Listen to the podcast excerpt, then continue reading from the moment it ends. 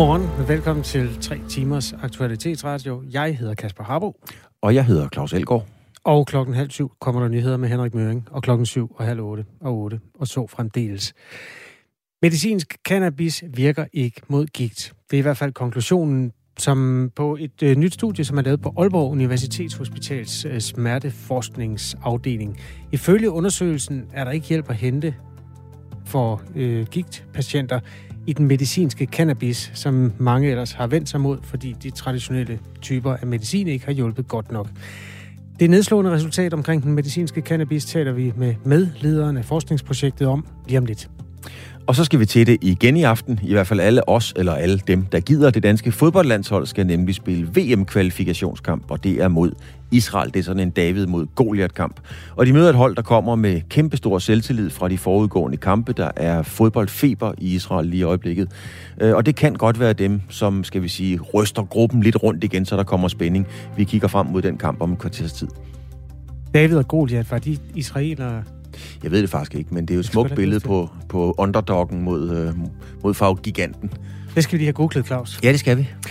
10 uger strække for sygeplejerskerne endte for lidt over en uge siden. Utilfredsheden endte bare ikke af den grund, og derfor har sygeplejersker flere steder i landet lavet overenskomststridige arbejdsnedlæggelser lige siden. Hvilke konsekvenser kan det få for sygeplejerskerne? Det finder vi ud, over, ud af lidt over halv syv. Og så bliver det med statsminister Mette Frederiksen i spidsen, at regeringen kl. 10 inviterer til pressemøde. Her vil hun præsentere et længe ventet udspil om reformer. Det gør hun sammen med finansminister Nikolaj Vammen og beskæftigelsesminister Peter Hummelgaard. Og noget af det, som mange forventer står øverst på dagsordenen, er den aktuelle debat, som vi også har haft her i studiet, om manglende arbejdskraft. Vores politiske redaktør sidder klar til at følge med, og han varmer op hos os klokken cirka 10 minutter. Vi skal jo også i det politiske landskab tale med øh, radikale, som strækker en lille smule våben i debatten om, hvor ren man skal være i udlændingespørgsmålet. Øh, Vi har været for naive i forhold til integration, siger Andreas Stenberg, som har skrevet en bog om det. Han øh, skal gæste os. I øvrigt sammen med en, en, den anden side af Folketinget, repræsenteret ved konservativ Markus Knudt. Det her det er først lidt senere. Det er faktisk om to timer, men jeg siger det allerede nu, fordi øh, der er tit mennesker, der gerne vil kommentere, hvad der sker på det politiske område. Og det her det er jo sådan en, hvor mange ved på forhånd lige præcis, hvad de synes. Uanset hvad, så kan man jo skrive ind til det her radioprogram med sin telefon. Til 1424, start din besked med R4 og et mellemrum, og send den afsted. Så kommer man ind til Claus Elgaard og Kasper Harbo i Radio 4 morgen. Medicinsk cannabis, cannabis virker ikke mod smerter hos gigtpatienter. Sådan lyder den nedslående konklusion.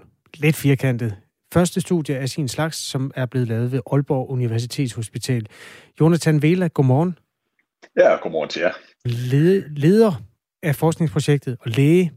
Øh, der er 136 mennesker, der har været med i det her. Øhm, og ja, sådan lidt teknisk beskrevet. Halvdelen af forsøgsdeltagerne har fået det her CBD-stof, som er et af de aktive stoffer i cannabisplanten og den anden halvdel fik noget, der ikke øh, havde nogen effekt. Og så blev de folk fuldt i 12 uger. Hvad er den, sådan, den korte konklusion? Beskriv lige den først. Den korte konklusion var, at når vi, når vi kigger på, hvor stor en effekt øh, de har fået på, hvad er det sådan noget hedder, på smerteintensitet, så var der ingen forskel mellem grupperne. Altså det, det var nøjagtigt det samme fald, de har set, og faktisk øh, næsten ikke noget fald i nogle af grupperne, når man sådan tager gennemsnittet i hvert fald. Hvor overraskende er det? Det, det er et godt spørgsmål, øh, fordi altså, mange folk oplever jo rigtig, rigtig god effekt af de her CBD, i hvert fald når man sådan hører øh, beretninger på, på de sociale medier, men der er næsten ikke lavet noget forskning på mennesker, hvor man har testet det af øh, i smertestillende øje med. Der er lavet øh, tre studier forud for os, altså sådan, hvor man har, har gjort de procedurer, man nu skal gøre, netop med at fordele folk til et aktivt stof og en placebo. Øh, men der har man kun givet en enkelt, et enkelt hvad det sådan hedder, skud cannabis der. Og det, det, altså en af de studier har vist en effekt på smerteintensiteten. Men vi er de første, der ligesom har gjort det over længere tid. Øh, så igen, det, det er svært at sige, om, om det er overraskende. I understreger selv, at i undersøgelsen har I benyttet jer af samme dosis, som forskellige online-sælgere anbefaler. Og online er det jo altså, at øh, den her industri eksisterer, og mange, også smertepatienter, har glæde af det. Hvad kan man lære ja. af det? Ja, det er jo igen, altså det er jo, det er jo svært at sige. Man skal kigge lidt på, for eksempel, hvad det er, vi har undersøgt. Altså vi, vi har jo brugt, hvad er det sådan noget hedder, altså vi, vi har brugt ren CBD, simpelthen så syntetisk fremstillet. Og nogle forskere mener, at der kan være andre dele af planten. Nu tænker jeg ikke på, på THC, altså den euforiserende del, men, men andre, øh, nogle, nogle duftstoffer og noget, der ligesom går ind og, og arbejder sammen med CBD'en. Og at det måske er det, der i virkeligheden giver en ekstra effekt. Øhm, og det kan jo godt være, at det er den effekt, som folk ude i, i landet har gavn af. Igen, der er ikke rigtig nogen studier, der støtter op om det, så det er jo noget, man skal undersøge. Det andet er selvfølgelig, at det, jeg har kigget på, det er patienter med kroniske smerter. De havde nogle to forskellige gigtsygdomme. Men det kan jo godt være, at det her stof virker anderledes på patienter med for eksempel neuropatiske smerter, altså øh, nervesmerter, eller hvad man nu vil kalde det. Og det skal selvfølgelig øh, ikke sammenlignes med folk, der har sklerose, altså øh, krampetilstande osv. Okay. Øh, jeg skal lige sige til nye lyttere, vi taler med Jonathan Vela, der er læge og leder af et forskningsprojekt ved, eller medleder i hvert fald, af et forskningsprojekt på Aalborg Universitetshospital, der øhm, konkluderer sådan lidt firkantet, at medicinsk cannabis ikke virker mod smerter hos gigtpatienter. Det aktive cannabisstof CBD kan købes hos flere forskellige online udbydere som en olie. På en af hjemmesiderne står der for eksempel, CBD-olien hjælper, fordi den går ind og blokerer for de receptorer, der fortæller dig, at du har ondt. Derfor kan den være med til at lindre smerter, der er forbundet med gigt. På en anden hjemmeside står der, CBD-olie har lindret mange af de symptomer, som gigtpatienter oplever dagligt. Det har givet dem en bedre livskvalitet. Udover øh, de her online udbydere, og det er jo lidt det vilde vest nogle gange på internettet, så er der jo også en patientorganisation som øh, Gigtforeningen, der faktisk rådgiver øh, også i brug af medicinsk cannabis. Er det så forkert, Jonathan Vela, altså når man taler om, at det har en effekt?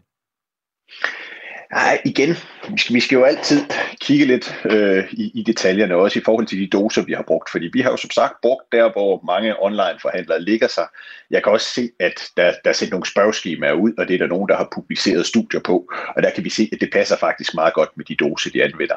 Men igen med det forbehold, at det kan jo godt være, at ved en større dosis end den, vi anvender, fordi det er, hvad jeg vil kalde en, en meget, meget lille dosis, det her, sammenlignet med, øh, hvad man giver til børn med epilepsi. Øh, det, det, det er en ja, gange 20 gange 30 øh, i dosis. Det kan godt være, at en større dosis virker. I forhold til Gigforeningen, så tror jeg som sådan ikke, at Gigforeningen aktivt anbefaler deres medlemmer, hvordan og hvorledes. Men, men de har selvfølgelig en, øh, en rådgivningslinje til, til de patienter, der nu øh, alligevel prøver. Ja, det er jo også for at få det brugt rigtigt, at uh, Gigtforeningen er gået ind i det. det. Det hører med til historien selvfølgelig.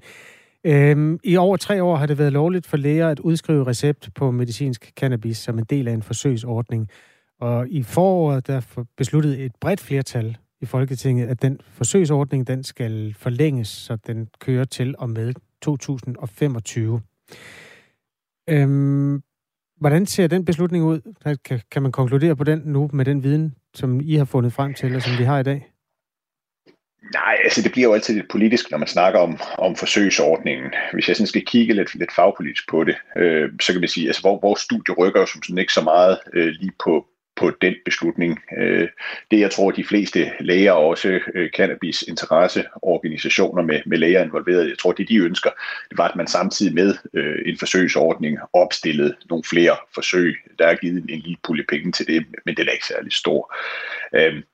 Vi skal huske, at forsøgsordningen, den har jo ikke kun med, med det her CBD at gøre, som vi også har anvendt. Den har også med, med altså for eksempel øh, medicin, der indeholder både CBD og THC, og THC det er jo den her del, man også kan blive høj af. Mm. Men den kan også godt øh, muligvis have en effekt på, på smertesystemet, øhm, og det kan jo godt være, at der er nogle patienter, der har gavn af det. Og så skal vi selvfølgelig huske igen, jeg har kigget på en gruppe af, af gigtpatienter, øhm, og jeg tror heller ikke, det er dem, der, når man læser øh, Sundhedsstyrelsens øh, anbefalinger til, hvem man eventuelt kan prøve det af på, så tror jeg ikke, de er, er første valg på den liste. Jeg tror, de har holdt så meget til, til patienter med, med de her neuropatiske, altså nerve, nervesmerterne. Kan der være andre årsager til, at man som gigtpatient kan opleve en effekt ved, at man går ind altså aktivt og gør noget for sig selv, at finder de der øh, steder, hvor man kan skaffe den øh, olie, som hjælper, at man får nogle ritualer omkring det der, at man behandler sin egen smerte. Kan der være noget, hvor man, altså nogle andre steder, måske i psyken, at man er i stand til at dæmpe sine smerter på den måde? man kan i hvert fald sige, at når vi kigger på mit forsøg, så er der jo også patienter, der har fået placebo pillen, der har haft rigtig, rigtig god effekt. Så der vil altid være en, øh, en potentiel placeboeffekt, som du også øh, som du også selv kommer lidt ind på. Mm. Og jeg synes, et, et, et godt eksempel på det, det var et, et stof, der var meget, meget anvendt for, for en del år siden, det her glykosamin, øhm, som er en, en del af, af brusten. Og der var rigtig, rigtig mange patienter med slidgigt, der, der havde rigtig, rigtig god effekt af det stof. Men når vi lavede de her lodtrækningsforsøg, hvor folk ikke vidste, hvad de fik, altså om de fik glykosamin eller placebopillen der, øh, jamen, jamen, så kunne folk simpelthen ikke kende forskel. Øh, så, så der er altid en, øh, altså placeboeffekten er stor, også, øh, eller især når vi har med smerter at gøre. Det er ikke fordi folk de går og biler sig selv ind. Det er simpelthen sådan, vores, vores nervesystem fungerer. Den her undersøgelse, altså, hvad kommer den efter dit øh, opfattelse til at betyde for vurderingen af det her medicinske område? Der, der har jo ikke været ret meget at øh, støtte sig til, og det er jo det, politikerne vil også interessere sig, når jeg, I offentliggør de her resultater. Ja, altså jeg vil sige først og fremmest i hvert fald, så synes jeg jo, at det man skal kigge lidt på, det er de doser, der bliver anbefalet i forhold til CBD. Jeg synes, øh, nu har vi ligesom gået forud og vist, at i hvert fald de her gængse øh, doser, som folk de anbefaler, det duer ikke til, til gigtpatienterne. Det vi så har brug for, det er selvfølgelig nogle flere studier, der undersøger nogle højere doser på andre patientgrupper også. Øh, men, men man skal nok til at altså, i hvert fald øh, revurdere den, den lave dosis, øh, mm. om, om den har en effekt. Men man kan sige igen, vi snakker stadig ud fra, at, at det potentielt har en effekt, og det, det ved vi faktisk ikke endnu. Okay. Øh, lige en lynhurtig sms fra en af vores lyttere. Et angående cannabismedicin, så lyder det som verdens største løgn. Alle ved, det hjælper, men alle ved også, at man skal overdrive dosen, er der en, der skriver, Jonathan Vela. Så det kan jo være næste forskningsprojekt at køre med øh, sådan lidt større doser? Ja, vi må se, om der er nogen, der vil give os lidt, øh, lidt funding til det i fremtiden. Det er orden. Tak fordi du var med her. Det var så lidt. Godmorgen til jer. Godmorgen. Leder af forskningsprojektet, altså ved Aalborg Universitetshospital, Jonathan Veland, læge. Klokken den er 17 minutter over 6. Skal vi gå i kød på en fodboldkamp? Nå ja, der er landskamp. Og der er nytårsaften. Hvad, hvad var det nu, du, du sagde lige eller andet? Ja, det er jo øh, det er nytårsaften øh, i Israel. Altså, det er den jødiske idrætsaften, hedder Rosh Hashanah.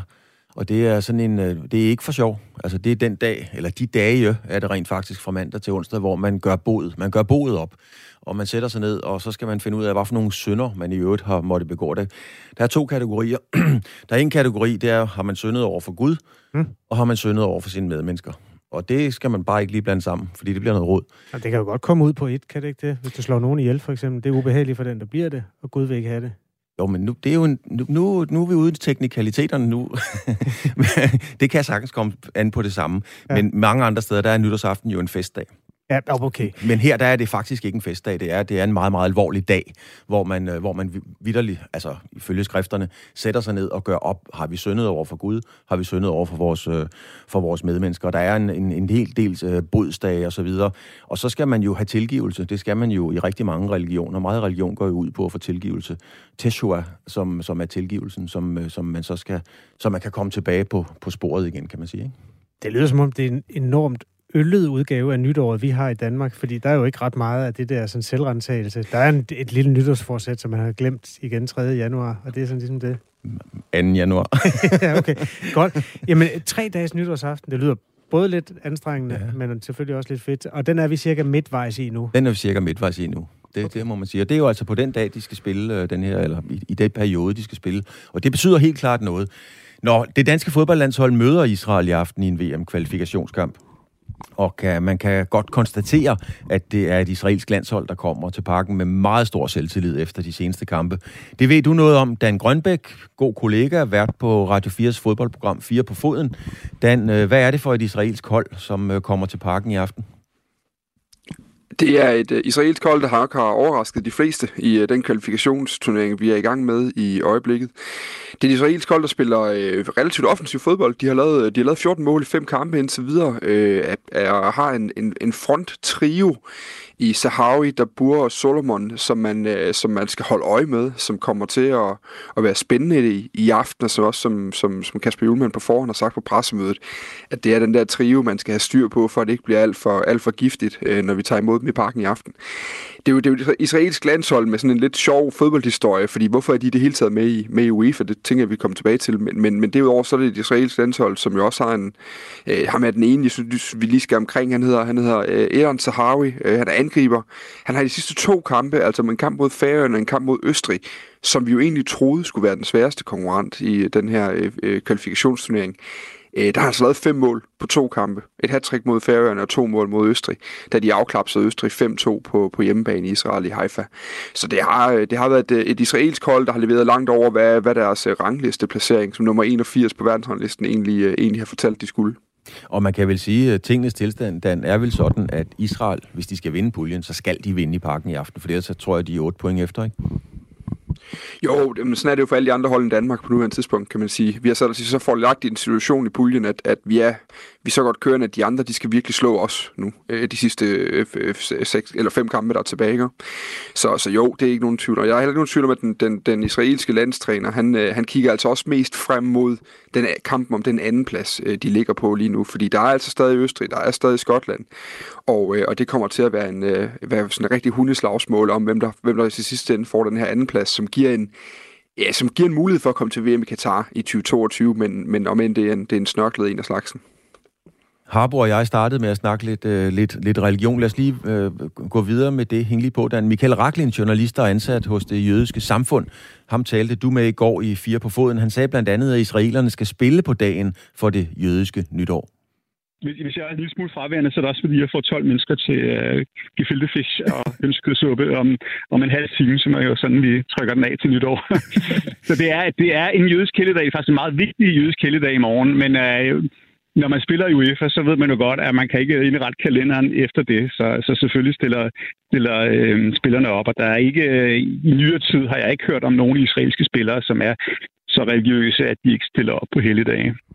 Dan Grønbæk, hvordan har det jødiske nytår, som er en alvorlig og en, og en meget hellig dag, hvordan har det haft indflydelse på, på landsholdet?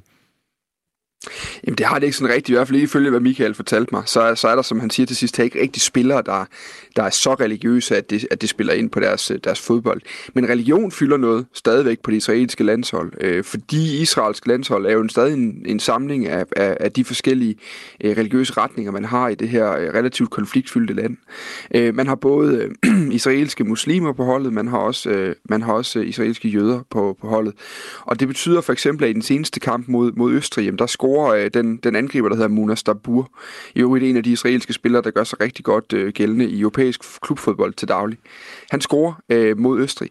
Og det betød altså, at det israelske hjemmepublikum i Haifa, de buede af ham. Øh, Munas Dabur, han er, han er simpelthen muslimsk af oprindelse, og han havde allerede i foråret lavet et Instagram-post, hvor han havde kritiseret den her øh, Israels politis øh, ageren i den her øh, konflikt, der var i Jerusalem omkring øh, det, øh, det, det kvarter, der hedder Sheikh Jarrah i, i foråret.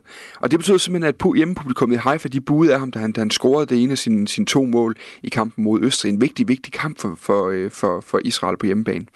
Det var også anføreren for de israelske landshold, Bibra Snatko, øh, som også er en, en gammel kending af europæiske klubfodbold. Jamen, han har også, øh, han er også øh, muslimsk af oprindelse, og, og det betyder altså også, at han, han synger for eksempel eksempel ikke med på nationalmelodien inden kampene, men det har man accepteret.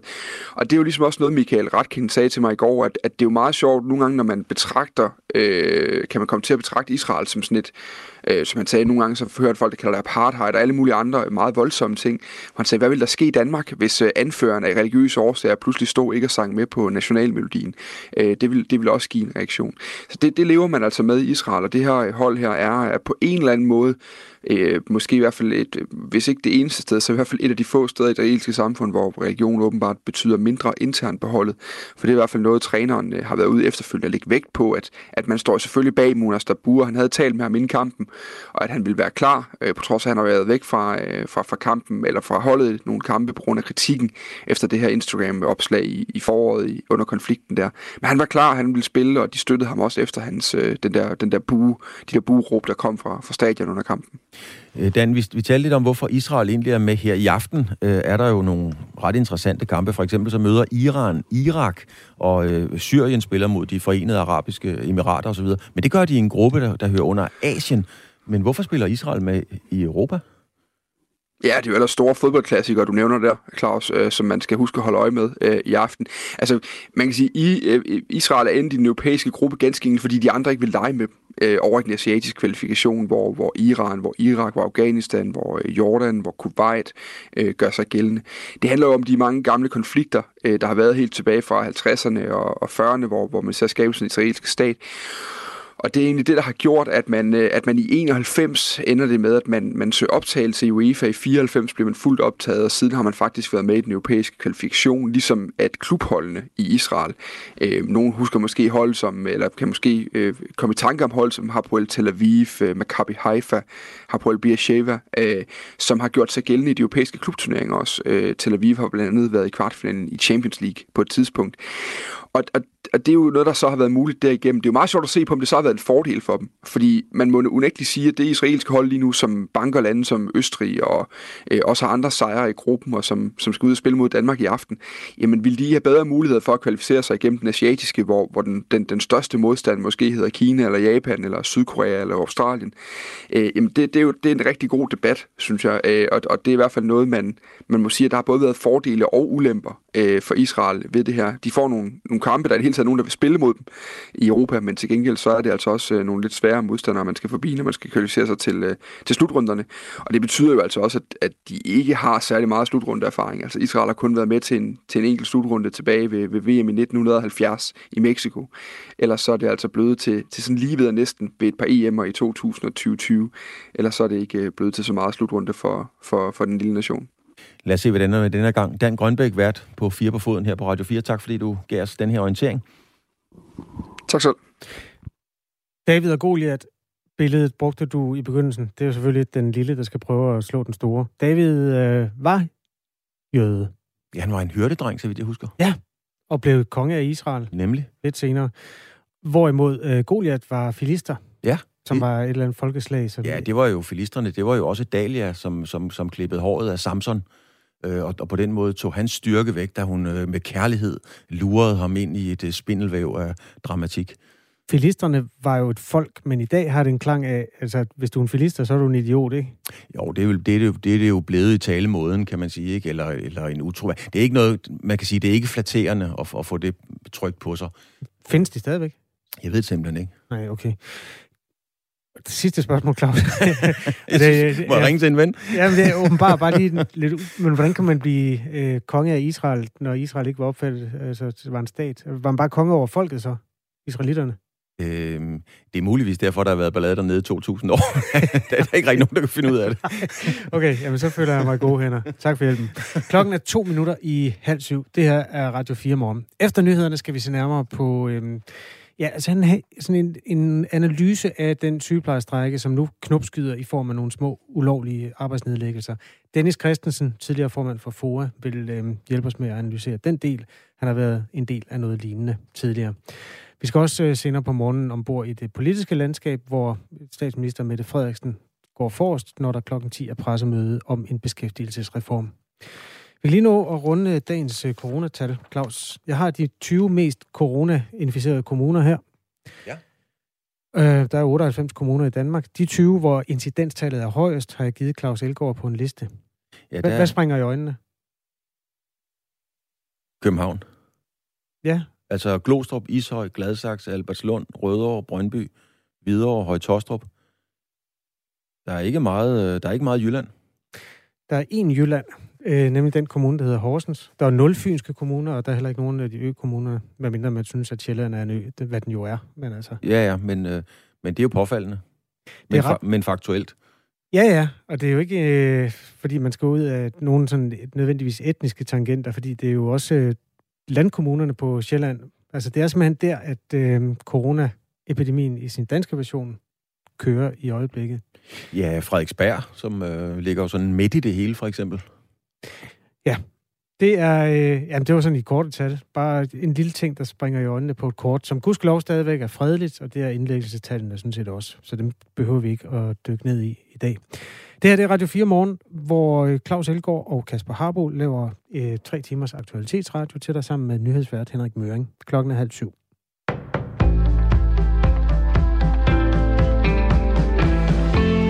Regeringen vil sænke dagpengesatsen for nyuddannede. Det vil fremgå, når den i formiddag lægger et udspil frem, der skal få 10.000 flere i arbejde. Det erfarer både TV2-politikken og børsen. Det er stadig uklart, hvor meget regeringen vil sænke satsen. I dag kan man som nyuddannet modtage knap 14.000 kroner i dagpenge om måneden. Er man forsørger, er man berettiget til 2.000 mere. Udspillet betyder blandt andet lavere sats for unge nyuddannede uden børn, skriver TV2. Det er en glimrende idé, siger Venstres finansordfører Troels Lund Poulsen til TV2. Altså, jeg synes, man skal glæde sig over, at man i Danmark både for SU, og man får en gratis uddannelse i modsætning til mange andre lande. Derfor synes jeg, det er helt rimeligt, at man så også øh, ser på, om den øh, dagpengesatsen får nu, er den rigtige. Og den synes vi er for høj. Vi synes, at, at, at det kan bruges, pengene kan bruges anderledes til gavn for at skabe flere arbejdspladser. Regeringen foreslår samtidig en trappemodel for dagpenge med en forhøjet sats for dem, der lige er blevet ledige, som derefter gradvist nedjusteres. Derudover lægger udspillet op til 37 timers aktiveringspligt om ugen for modtagere af kontanthjælp. De 9-11-årige tilbydes nu coronatest i skolerne, oplyser myndighederne. Test vil kunne ske på skolerne, hvis kommunen har kapacitet til det, eller på et teststed. Opfordringen til forældrene om at lade børnene teste gælder allerede fra nu. Det er den mere smitsomme delta-variant, der spøger. Myndighederne forventer, at børn og unge vil stå for en stigende andel af nye covid-19-tilfælde i det her skoleår. Ifølge Serum Instituttet kan man dæmpe og forsinke smitten blandt børn ved at teste dem. De 12-15-årige tilbydes i forvejen test på skolerne. Den nye opfordring kommer samtidig med, at Sundhedsstyrelsen har ændret retningslinjer for hjemsendelse af nære kontakter. Skoleelever og børn i daginstitutioner skal ikke længere sendes hjem, når de har været nær kontakt til en smittet med covid-19. Hjemvendte syrere forsvinder eller bliver udsat for tilbageholdelse tortur og voldtægt af syriske sikkerhedsstyrker. Det viser en rapport fra Amnesty.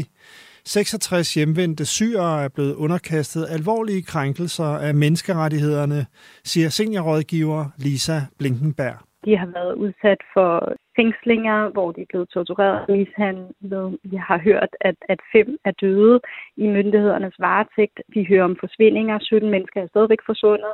Øh, og så hører vi også om, øh, om 14 personer, der har været øh, udsat for rigtig alvorlige seksuelle overgreb, også øh, voldtægter af, af børn.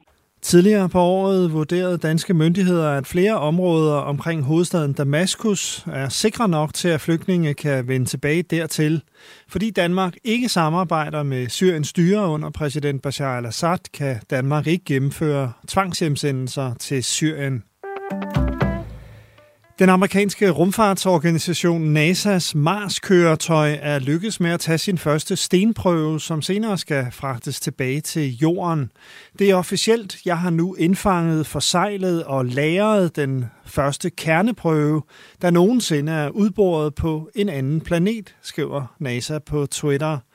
Køretøjet bruger en boremaskine, monteret på en cirka 2 meter lang robotarm til at udtage prøver fra undergrunden på den røde planet. Mest tørt med sol 17 til 21 grader og svag til jævn vind omkring vest.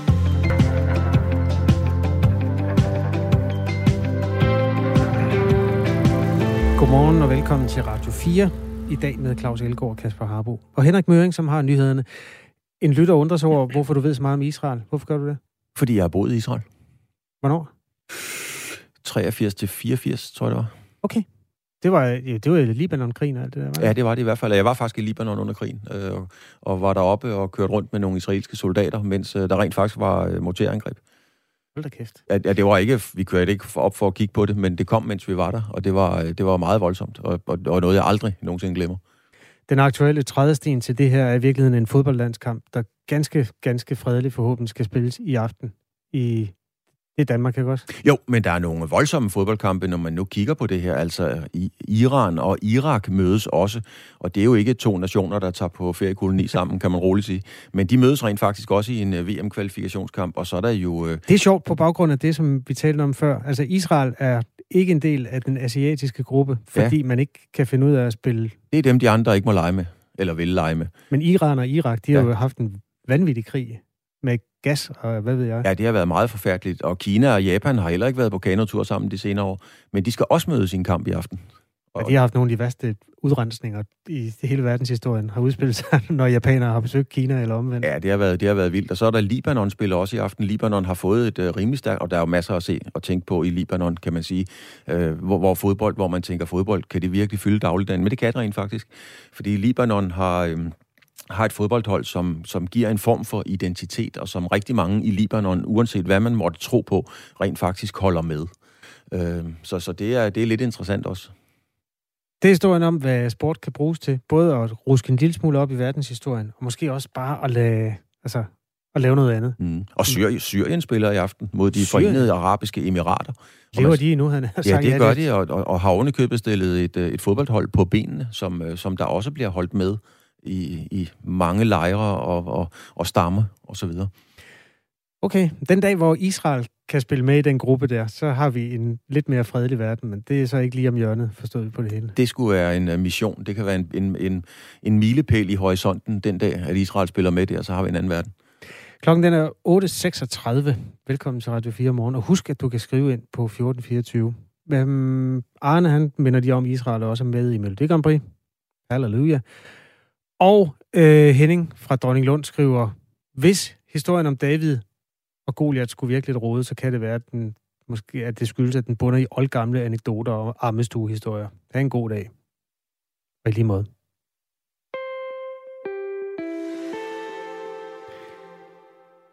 Ti ugers strække blandt sygeplejerskerne endte med et indgreb fra regeringen 27. august. Men kampen er jo ikke slut tydeligvis vil øh, landets sygeplejersker slås videre. Og efter regeringsindgrebet har sygeplejersker på forskellige hospitaler nemlig nedlagt arbejdet. Det er det, man kalder overenskomststridige arbejdsnedlæggelser.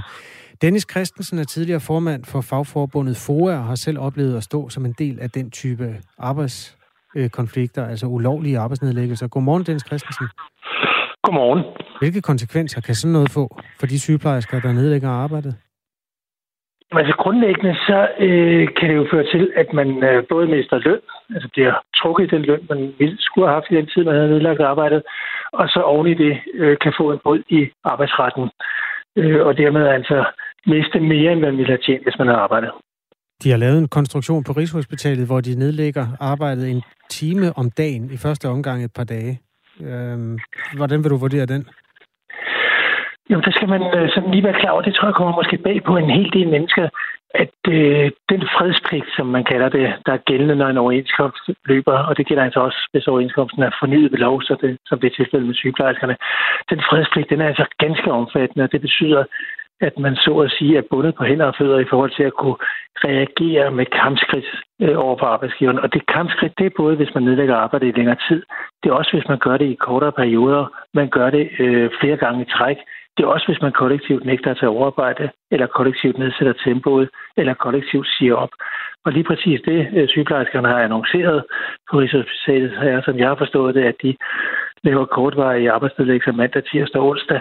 Øh, og definitionen på en systematisk aktion, som øh, ville være tilfældet, hvis arbejdsgiveren indbringer den på arbejdsretten, øh, vil, det vil være den påstand, arbejdsgiveren vil have, Ja, den er, at man har øh, to eller flere arbejdsnedlæggelser i samme personalegruppe med sådan en vis tidsmæssig sammenhæng, og hvor formålet det er klart er at ville presse arbejdsgiverne. Og der må man vel sige, at den måde, sygeplejerskerne udsætter sig på, der ligger det nok ganske klart, at det her det er øh, et forsøg på at, at videreføre øh, den konflikt øh, i de 10 uger med sådan nålestiksaktioner.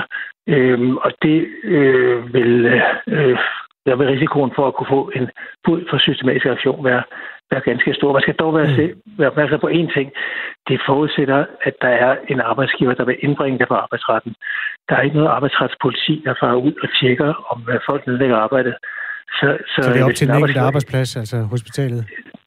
Ja, altså det, det vil være øh, den arbejdsgiver, der skal beslutte sig til, at det her, det vil vi forsøge at få stoppet ved at øh, indbringe det på arbejdsretten. Okay. Øhm, Godt. Ja. I, I sidste uge, der nedlagde, bare lige for at riste op, 100 øh, sygeplejersker på Aarhus Universitetshospital arbejdet, og siden øh, fulgte blandt andre øh, nogle af deres kolleger i Roskilde og Horsens op. I går var der en anden arbejdsnedlæggelse, hvor et sted mellem 100 og 200 sygeplejersker fra Rigshospitalet nedlagde arbejdet i en time. Og 35 sygeplejersker fra Aalborg Universitetshospital lavede også en, en aktion. Nu har du jo selv prøvet, Dens Christensen, at være en del af en overenskomststridig arbejdsnedlæggelse. Hvad er proceduren egentlig? Hvad, hvad er det, der ligger bag? Hvad går forud, vil du vurdere? Jamen altså, det, det normale vil jo være, at der har været en eller anden form for uoverensstemmelse. Det kan være noget lokalt på en arbejdsplads mellem ledelse og medarbejdere. Det kan også være det med en overenskomst, som man ikke er tilfreds med forløbet af, og i det her tilfælde altså et lovindgreb. Øh, og så reagerer man øh, ved, at, ved at øh, lade sin frustration komme til syne, eller forsøge at presse arbejdsgiveren til at få noget andet, øh, et andet resultat. Men der er jo ingen tvivl om, det her det er jo overenskomsten, og der er ingen tvivl om, at nogen har sagt, det gider vi ikke. Men, men spørgsmålet ja. er, hvem er det? Altså er det Dansk Sygeplejeråd, eller er det lokalt, eller er det et eller andet sted midt imellem, hvor man godt ved, at man har den mulighed? Det, vil være øh, de ansatte på arbejdspladsen, fordi Dansk Sygeplejeråd må ikke opildne eller opfordre øh, medarbejdere til at nedlægge arbejde, når først der er en overenskomst. Og derfor vil det være de ansatte selv, der øh, så at sige lukker luft ud af trykkogeren, øh, frustrationer, irritationer, og de har jo godt nok også været været i konflikt i rigtig lang tid, uden at kunne se på deres lønseddel, at de fik et rigtigt resultat. Det vil være den type frustrationer, der får øh, en gruppe til at sige, nej, nu, øh, nu vil jeg altså markere, at det her det er vi godt og grundigt utilfredse med. Det må sygeplejerådet ikke som fagforening involvere sig i, øh, men medarbejderne kan naturligvis gøre det, og så er det, man har udsigten til at øh, kunne få både et lønstab, øh, eller blive trukket i løn, og så samtidig komme i arbejdsretten øh, og få en bud. Øh, og det er en helt automatisk sag. Der er ikke meget dramatik i det. Mm. Når først øh, arbejdsgiveren har besluttet at skulle øh, i arbejdsretten, så bliver det behandlet som en hastesag. Det ligger fast normalt som torsdag eftermiddag, og så vil retsformanden give et pålæg over, at man skal genoptage arbejdet. Øh, og der vil, vil, øh, vil der være budstørrelse, som også ligger fast. Det er for sygeplejersker, vil den ligge på 40 kroner i timen for en almindelig bod, og hvis man følger en retsformands opfordring til at gå i arbejde igen, så vil det i stedet for være øh, 70 kroner i timen. Og det er altså oven i, i øh, så det er en dyr affære at øh, nedlægge arbejde. Omvendt, så sker det jo jævnligt øh, ja. på danske arbejdspladser, at tingene er kørt så meget spids, så man siger, nu vil vi altså ikke finde os i mere. Hårdeste konsekvens, en arbejdsgiver kan tage over for en arbejdstager, det er jo en fyreseddel. Øhm, altså, er det rigtigt forstået, at du selv er blevet fyret på et tidspunkt i forbindelse med sådan en overenskomststridig arbejdsnedlæggelse? Åh, oh, jamen det er rigtigt, men, men øh, som tillidsrepræsentant og tillidsrepræsentanter må ligesom som øh, organisationen ikke hverken opfordre til eller arrangere øh, overenskomststridige arbejdsnedlæggelser. Øh, og der er du retten, at øh, det mente arbejdsgiveren, jeg har været involveret i, og så blev jeg fyret for snart en menneskealder siden. Okay. Ja, som portør på Amtssygehuset i Herlev. Jeg vel, ja. Øhm, hvor langt øh, træk I den der, før fyresedlen kom? Åh, jamen, det var sådan mere øh, generelt, øh, at vi havde en hel del arbejdsnedlæggelser. Vi havde faktisk mange arbejdsnedlæggelser. Vi er tilbage i 70'erne, øh, hvor arbejdsmarkedet var meget mere uroligt, end det er i dag, og i starten af 80'erne. Så, så det blev sådan summen af, øh, af det hele, så at sige, der blev kogt sammen til et, en sag om, hvorvidt man som tillidsrepræsentant overholder sine forpligtelser eller ej. Okay. I, I det tilfælde med, med øh, de almindelige sygeplejersker, almindelige medarbejdere, der lægger arbejde, der står øh, opsigelse ikke umiddelbart på, på dagsordenen. Men, men der er fortilfælde for, at hvis noget har været, øh, hvis der har været overenskomststridig arbejdsnedlæggelse tilstrækkeligt længe, at arbejdsgiveren så kan øh, vælge til sidst at sige, hvis I nu ikke genoptager, så vil vi øh, fritstille arbejdet. Og fritstille betyder, at så vil vi begynde at antage nogle andre. Det er skidesvært at få sygeplejersker i øjeblikket, så det er jo ikke nogen øh, nem opgave at fyre dem og finde nogle andre. Hvilket magtmiddel har sygeplejerskerne der? Jo, sygeplejerskerne har vel to grundlæggende magtmidler, som situationen ser lige nu. Det ene er et fantastisk fællesskab. Altså det, at de har kunnet stå sammen i 10 uger, og nu også skal skrive sammen om at lave øh, arbejdsnedlæggelser af den slags, som de ikke må.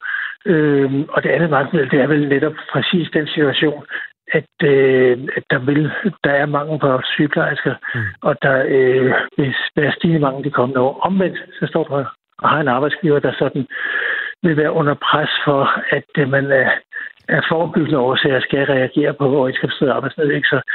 Øh, hvis først man begynder at lade være med at indberette til arbejdsretten, og dermed ikke prøver at få, få buds pålagt de, de pågældende, ja, så vil, vil arbejdsgiverne være under et voldsomt pres for, at så er de nødt til at få det det, man kalder det fagretlige system til at smuldre. Altså den, den øh, måde at skabe disciplin i rækkerne på, som, som arbejdsretten jo i den her sammenhæng øh, udøver ved at give øh, bud, og dermed altså ramme folk økonomisk på, ikke at overholde deres forpligtelser til at arbejde.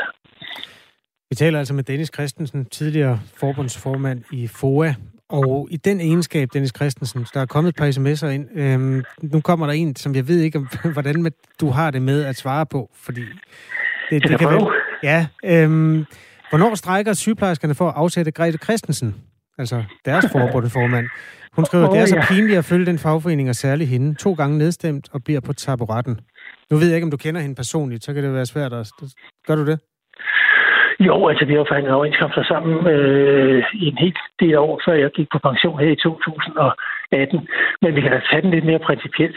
Hvis det nu var mig, det handlede om, ja. øh, og FORES medlemmer havde ville af med mig, kunne de så gøre det via øh, overenskomstede arbejdsnedlæggelser. Altså, så skal man tænke på, at det, man, man øh, retter øh, skytset mod, det er arbejdsgiveren. Arbejdsgiveren, som man rammer ved, at arbejdet ikke bliver udført. Øh, og øh, det er forbundets medlemmer, der vælger øh, formanden. Og arbejdsgiverne har ikke nogen stemmeret eller mulighed for at afsætte en formand. Så man kan sige, at man, man øh, skyder med skarpt, hvis man øh, skulle nedlægge arbejdet for at afsætte Dennis som forbundsformand, dengang han var det. Men man vil skyde i den helt forkerte retning, fordi arbejdsgiverne ikke har simpelthen nogen indflydelse overhovedet på, øh, hvem der er formand. Der er det jo i stedet for øh, de valg, der finder sted, og de muligheder, der er for at afsætte Øh, for eksempel mig, dengang jeg var formand. Men, øh, men det, som der øh, kritiseres her, er jo i virkeligheden også, at Grete Christensen to gange er kommet ud med et resultat, som med op, altså medlemmerne ikke gad at have. Og derfor øh, ja. er der jo nogen, der sådan stiller sig selv spørgsmålet, om hun er den rigtige formand.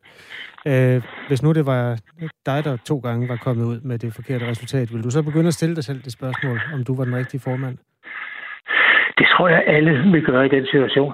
Du kan man sige, første gang øh, resultatet der var det et meget, meget snævert flertal. Anden gang, der var det et, et, et pænt stort øh, flertal, der sagde nej. Øh, men, men der vil enhver formand gøre sig overvejelsen på, øh, er det mig, der skal blive siddende her? Øh, og så vil du have på den ene side, det her, det, her, det, her, det er noget, jeg selv har stået på mål for, selv har forhandlet, selv har anbefalet at stemme ja til. Øh, og så vil du have på den anden side, skal du forlade båden øh, lige mens det hele det gynger med, allermest, altså under sådan en konflikt. Øh, jeg tror, at du, du vil kunne finde mange forskellige reaktioner fra mange forskellige formænd på, om de vil blive siden, eller de vil, de vil gå. Ja, Under alle omstændigheder, så vil alle få nogle søvnløse nætter, tror jeg, øh, med spekulationer over, hvad var det, jeg gjorde galt her? Hvorfor, hvorfor havde jeg ikke medlemmerne med mig, da jeg gik til dem med, med det resultat, jeg nu havde forhandlet på plads? Hun sidder der i hvert fald endnu, og vi skal tale med hende klokken cirka kvart i otte. Forløbig, uh, tak skal du have, Dennis Christensen. Selv tak. Tidligere formand for FOA, altså som også selv har været del i overenskomststridige arbejdsnedlæggelser, og derfor kan være med til at male det billede af, hvad der kan ske nu.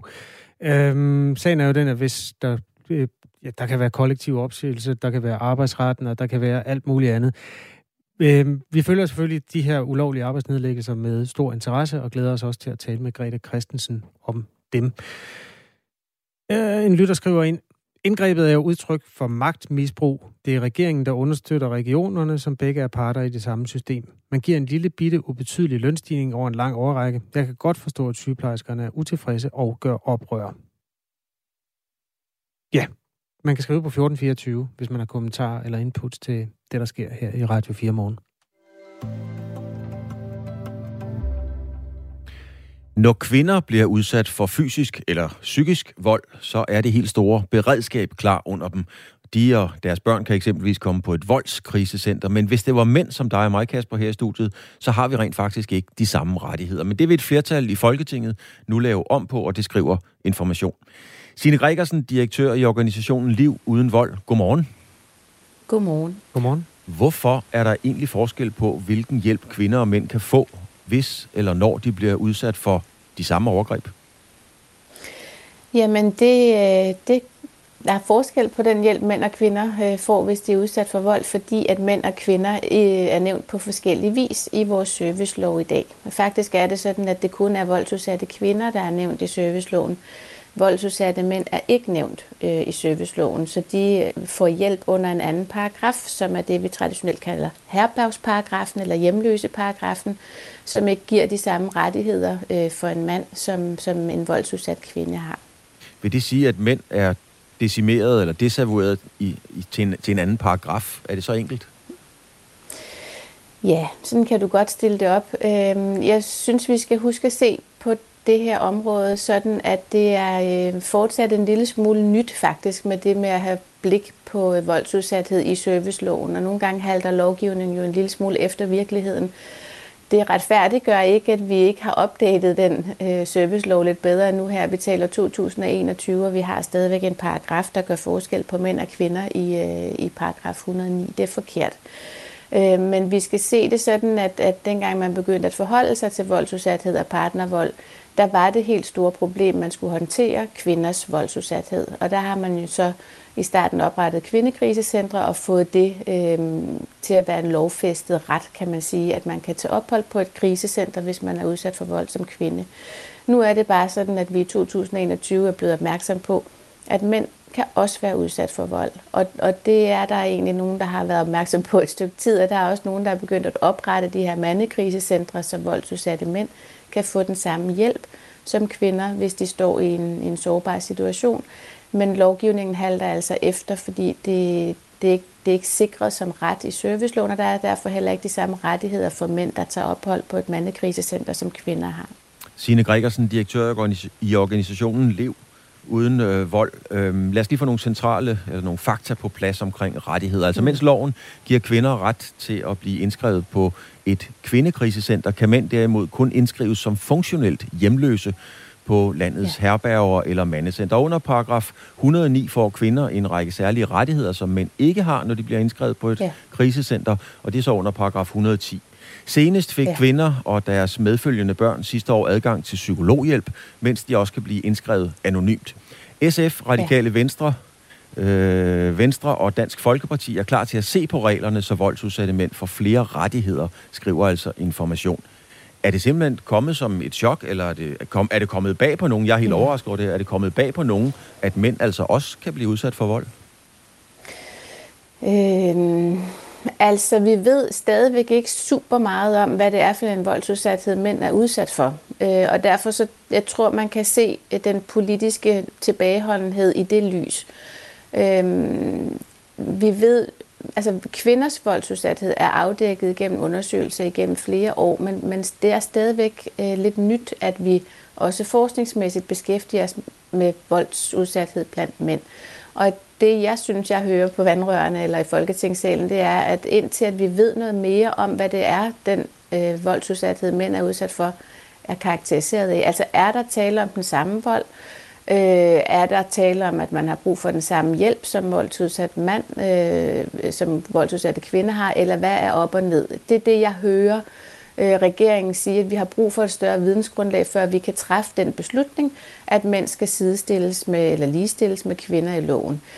Øh, jeg vil nu mene, at det var på sin plads allerede nu at sige, jamen hvis man er udsat for en ensartet kriminel handling, så skal man have ret til den samme hjælp, og derfor så skal vi have oplyst kønnet i paragraf 109, eller skabt en tilsvarende paragraf for mænd. Men altså indtil videre, der er Liv uden vold blevet bedt om at lave en undersøgelse af, hvad, hvad er voldsudsatheden blandt de her mænd, øh, og så er, er den politiske beslutning øh, så den udsat til på den anden side af resultatet af vores undersøgelse, som kommer her til vinter. Men Folketinget er jo på et eller andet niveau i gang. Altså blandt andet var der en forsøgsordning mm. i, i 22-23, som giver mænd ret til 10 timers gratis psykologhjælp, mens de har ophold mm. eksempelvis på et mandecenter. Er det ikke fint nok? Jo, altså 22 og 23, det er jo ikke helt gået i gang endnu, kan man sige. Det, det er også en, en, en, et pilotprojekt, Liv uden vold er blevet bedt om at tage sig af, og det er jo netop i erkendelsen af, at mænd ikke har ret til psykologbehandling i forbindelse med ophold på mandekrisecenter. Øh, det, den ret fik kvinder øh, sidste sommer. Og der var nemlig en masse politisk debat, Øh, Øh, og i kølvandet på den politiske debat blev det så besluttet, at indtil at loven forhåbentlig bliver, øh, bliver tilpasset, så mænd og kvinder er ligestillet, så laver vi det her forsøgsprojekt, hvor mænd får den samme ret til psykologbehandling, og mens øh, medfølgende børn får ret til den samme psykologbehandling, som, som kvinder og deres medfølgende børn har. Men det er altså et pilotprojekt, vi først skal rulle ud her per 1. januar, og en toårs øh, forsøgsperiode. Social- og ældreminister, det er Astrid Krav, har blandt andet skrevet sådan her øh, til information. Vi ved, at der er en klokkeklar kønsmæssig skævhed, når det kommer til vold i de nære relationer. Kvinder fylder langt mere i voldstatistikken, og vi ved, at volden er en grovere øh, karakter. Øh, skal man ikke bruge pengene mm. der, hvor problemet er størst, helt enkelt? Altså, jeg, jeg jeg vil gerne gå så langt, øh, at, øh, at jeg forsvarer, at hvis man skal starte et sted og ikke har penge til det hele, så er det rigtigt, så er der flest kvinder, der er udsat for vold. I hvert fald det er det, mm, de seneste øh, forskningsbaserede tal viser. Så, så hvis man ikke har, har mulighed for at starte med at give alle øh, lige ret til hjælp, så er det fair nok, at man starter der, hvor problemet er størst, og det er hos kvinderne, øh, viser de seneste tal.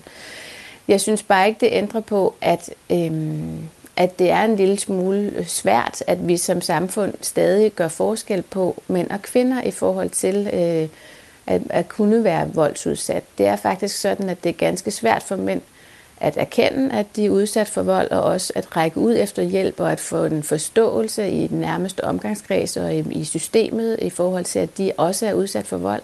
Og jeg mener, at så længe vi har en lovgivning, der også forskelsbehandler, at vi i hvert fald ikke med til at gøre det lettere for mænd øh, at række ud efter hjælp og erkende, at de er udsat for vold. Når det er sagt, så vil jeg gerne forsvare det, ministeren siger, øh, at, at det vi kender, at de tal vi kender, der kan vi se, at, at der er flere kvinder, der er udsat for vold. Øh, partnervold hvert år i Danmark, der er 38.000 kvinder og 19.000 mænd, der er, udsat af, øh, der er årligt er udsat for fysisk vold øh, i, i et par en parrelation i Danmark, og tallene er dobbelt så høje, hvis vi tager psykisk vold med. Så der er altså den her øh, tendens i tallene til, at det er dobbelt så mange kvinder som mænd, der er udsat for fysisk vold øh, og psykisk vold i et parforhold. Signe Gregersen, direktør i organisationen Lev Uden Vold. Tak fordi du havde mulighed for at være med her tidligere om morgenen. Selv tak. Og vi har ragt ud til Socialminister Astrid Krav og også til Socialdemokratiets socialordfører Camilla Fabricius, som ikke er vendt tilbage her til morgen. Måske lykkes det senere. Det her er Radio 4 morgen. Klokken er 3 minutter i syv. På den anden side af nyhederne, vi kan lige løbe en lille spiseseddel igennem der. Vi skal blandt andet se på det forestående pressemøde, altså en beskæftigelsesreform, hvor Mette Frederiksen vil stå i spidsen for et pressemøde med en ny strategi på det felt. Vi skal også se nærmere på sygeplejerske strækkerne, skal man vel sige nu, hvor der er flere overenskomststridige arbejdsnedlæggelser. Vi skal blandt andet tale med forkvinden i Foreningen af Danske Sygeplejersker, og også med øh, for, formanden, tror jeg faktisk, det hedder på de kanter, øh, for Sygeplejerådet, Grete Christensen.